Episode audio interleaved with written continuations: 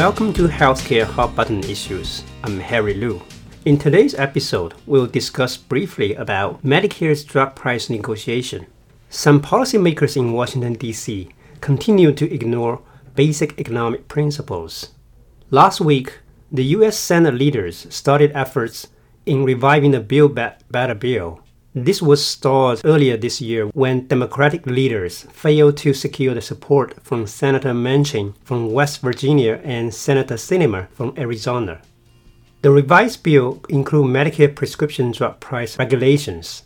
The main provision is to allow Medicare to negotiate drug prices directly with manufacturers. First, starting in 2026, it will allow the Department of Health and Human Services to pick up to 10 drugs that cost Medicare most. Starting in 2029, up to 10 drugs can be added to the list for a total of 20 drugs. Here comes the interesting part.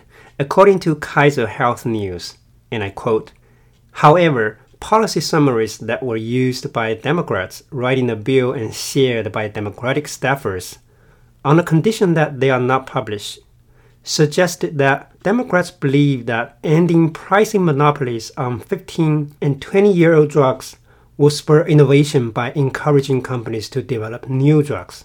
End quote. My first reaction was, What? Did I read this right? Yes, indeed. Some policymakers believe lowering prices of old drugs will encourage manufacturers to develop new ones. In my opinion, such a belief reflects the ignorance of some policymakers in Washington, D.C. Or it might be worse, they just bury their heads in the sand. Ask any investment professionals, this is not how investment decisions are made. Sensical investment decision making will result in a reduction in research and development or R&D. And the R&D reduction will be mainly for the drugs benefiting the Medicare population. Here's why. Suppose a manufacturer has $1 billion to invest in R&D and compares different drugs or different options. The selection criterion is the amount of money they can earn in today's dollars. Basically, they have to discount all future earnings into today's dollars. We can further decompose the return into two components. The first component is the return earned between year 1 and year 15 after the drug is approved by the FDA. The second component is the return collected in year 16 and beyond. So, if Medicare negotiates prices for older drugs 15 years after they are approved by the FDA, the second component will be smaller. And because the price negotiation applies to the Medicare population only, the second component for the drugs targeting the non Medicare population is not affected. As a result, compared to the status quo, if Medicare negotiates prices, the manufacturer will be less likely to invest in drugs for Medicare beneficiaries, but more likely to invest in drugs for the non elderly population. The notion that reducing the prices of old drugs will encourage new drug development does not make any sense. Furthermore, prior academic research has consistently demonstrated a positive relationship between potential market size and investment in R&D.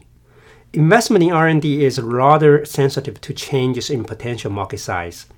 For each 1% increase in potential market size, R&D investment will increase by about 1.5%. In other words, if the proposed Medicare price regulations were implemented, the market size of the Medicare market would decrease, leading to a decline in R&D investment. In particular, based on a study published in 2013, after the implementation of Medicare Part D, the increase in R&D investment for drugs targeting Medicare beneficiaries was larger than that for drugs targeting non-Medicare populations.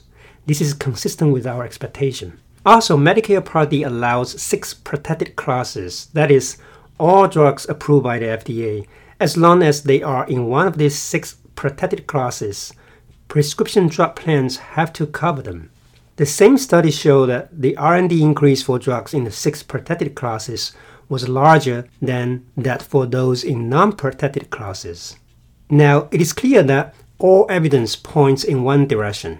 Medicare drug price negotiation will lead to a decrease in investment in R&D, and a smaller number of new drugs would come to the market for Medicare beneficiaries.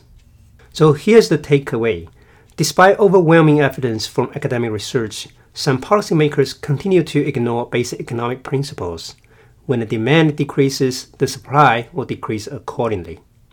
Okay, that's all for today's episode. Thanks for listening. Please let us know the topics of your interest. I will see you next time.